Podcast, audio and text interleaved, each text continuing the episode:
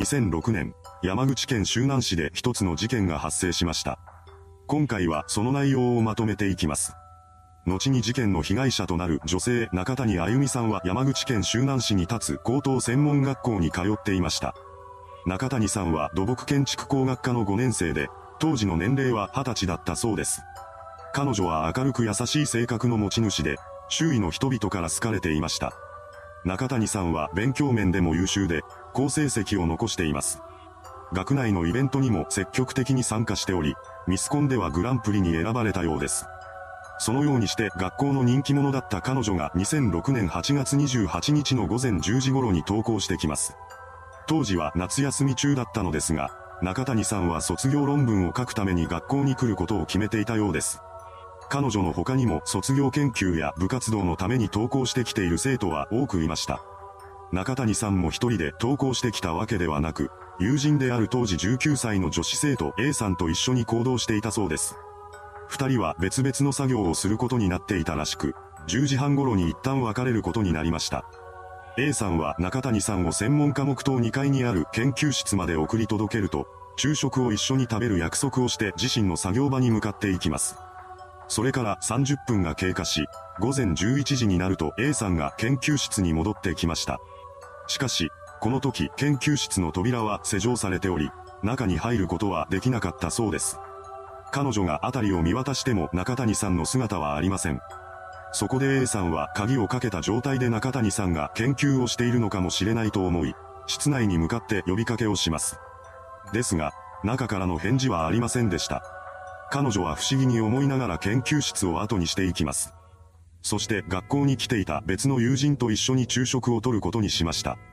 この間にも A さんは中谷さんの携帯に何度も電話をかけているのですが、応答はありません。それからいくら待っても中谷さんが姿を現さず、また折り返しの電話もないため、A さんは彼女のことを心配し始めます。もしかしたら何かトラブルに巻き込まれているのかもしれない。そう考えた A さんは中谷さんがどこかにいなくなったまま連絡すら取れないということを同級生や教職員に相談しました。これを受けた同級生は校内の捜索に動き出します。教職員は校内放送で中谷さんに呼びかけるなどしたようです。しかし、これにも反応はありませんでした。その後も校内での捜索が続けられたそうなのですが、隅々まで探しても中谷さんの姿は見当たりません。そうなると、残っているのは鍵がかかった研究室くらいです。午後3時頃、マスターキーを持った学校職員が研究室前にやってきます。そしてドアを開け放ちました。するとそこには中谷さんの遺体が転がっていたのです。学校はすぐに警察への通報を入れています。これを受けた警察官が現場に急行し、捜査が開始されました。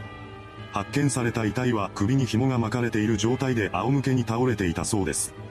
そして中谷さんの爪には犯人のものと思われる血液と皮膚片が付着していました。これについては彼女が首を絞めてくる犯人の腕を引っかいたことで付着したものだろうとされています。この血液と皮膚片以外にも、中谷さんの遺体には犯人の体液が付着していたそうです。また、彼女の衣服には乱れがありました。それから行われた司法解剖により、死亡推定時刻は午前10時30分から12時頃までの間だと断定されています。この間に事件現場となった研究室の近くにいた学生がいたそうなのですが、不審な物音を聞いたりはしていませんでした。事件当日、学校には自主的に登校している学生が多くいましたし、外部からの出入りも自由にできたようです。そこだけ聞くと容疑者が大勢いるように思えてきますが、実際に犯行が可能だったのは限られた数人だけでした。事件当時、研究室には鍵がかかっており、密室状態だったからです。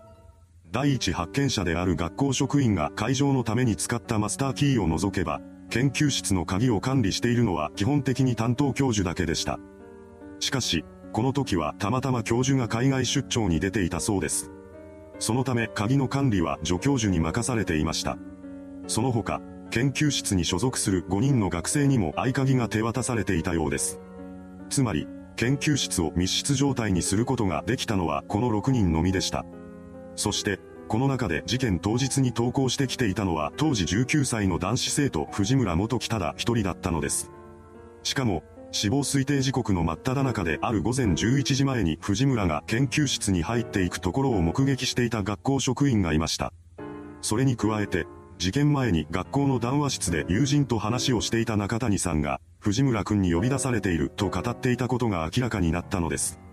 彼女の話では、前日に藤村から課題を教えてほしいという内容のメールが送られてきたとされていました。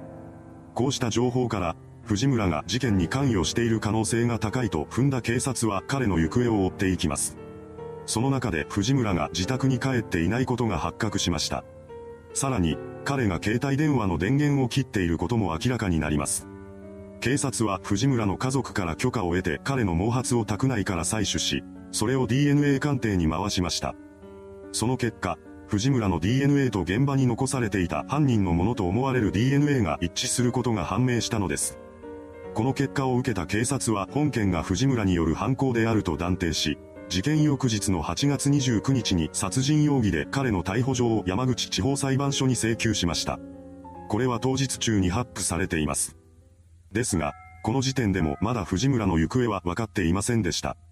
彼が普段通学に使っていた原付バイクが見つからなかったことから、バイクに乗って逃走を続けているのではないかという推測がなされるようになります。そのような中で警察は事件3日後の8月31日に藤村を指名手配しました。それでも彼はなかなか見つかりません。指名手配から4日が経過しても進展がなかったことから捜査人員が30人減らされることが決まったようです。残った120人の捜査員はホテルの宿泊者情報などを調べ上げていきました。警察は広島県と山口県の県境でも聞き込み調査を行っています。しかし有力情報が入ってくることはなかったようです。捜査が大きな進展を見せたのは事件から10日後のことでした。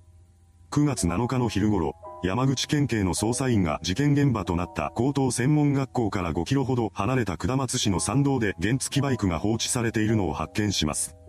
ナンバーや車種を確認したところ、このバイクが藤村のものであることが判明しました。これを受けた警察は近くに藤村が潜伏している可能性が高いとみて周辺の捜索を開始します。捜査員はバイクが見つかった地点から山林の中に入っていきました。そうすると、数十メートルほど進んだところで、人間の首吊り死体があることに気がつきます。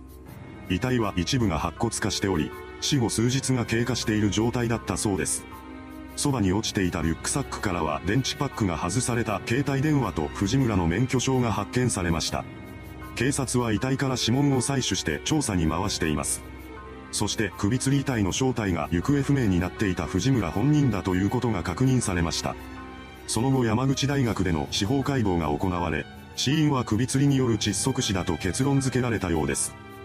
発見時の状況から、彼は犯行からほどなくして自ら命を絶ったのだろうと考えられています。ただ、遺書などは見つかっていません。容疑者である藤村の死により、事件の真相は全て闇に葬られてしまいました。真相を解明することはもはや不可能ですが、藤村による計画的な犯行であると見て間違いないでしょう。彼は鍵を持っている人が限られていることを分かった上で中谷さんを研究室に呼び出していたのだと思われます。それから藤村は中谷さんを考察したのです。そして原付バイクに乗って学校を離れ、紐を買ってから山中で命を絶ちました。藤村の財布から犯行直後に紐を購入したことが記されたレシートが見つかっているため、この順序に沿って彼が動いていたことは確実です。こうした事実から、山口県警察捜査本部は藤村に、確定的な殺意があったと断定し、事件から約2ヶ月後の10月31日に彼を強姦致死及び殺人容疑で山口地方検察庁に書類送検しました。そしてそこからさらに27日後の11月27日に被疑者死亡で不起訴処分にされることが決まったようです。こうして本件は誰も納得しない形で終結することになりました。藤村とは一体何者だったのでしょうか最後に、彼の生い立ちと被害者である中谷さんとの関係を見ていきましょう。本事件の犯人藤村元樹は周南市内の出身者でした。中学時代までの藤村は明るいお調子者で、周囲の人々をよく笑わせていたそうです。成績は常に上位という優秀者でした。高等専門学校に進学してからはボディビルに興味を持ち出したらしく、筋トレばかりをするようになったそうです。周辺者の証言によると、事件を起こすような予兆は全くと言っていいほど見当たらなかったとされています。藤村と中谷さんの関係性は同じ研究室に所属する同級生というだけのものでした。学校のアイドル的存在だった中谷さんに対してストーカーまがいのことをする男子生徒がいたという話も出ていますが、その男子生徒が藤村だったのかまではわかりません。結局のところ、本件は動機や犯行当時の状況を含むほとんどのことが不明のままなのです。いかがでしたでしょうか？一人の男子生徒が同級生の女子生徒を襲った事件。犯人が死亡した上に遺書も見つかっていないことから本件を紐解くことはできなくなりました。真相は全て闇の中です。それではご視聴ありがとうございました。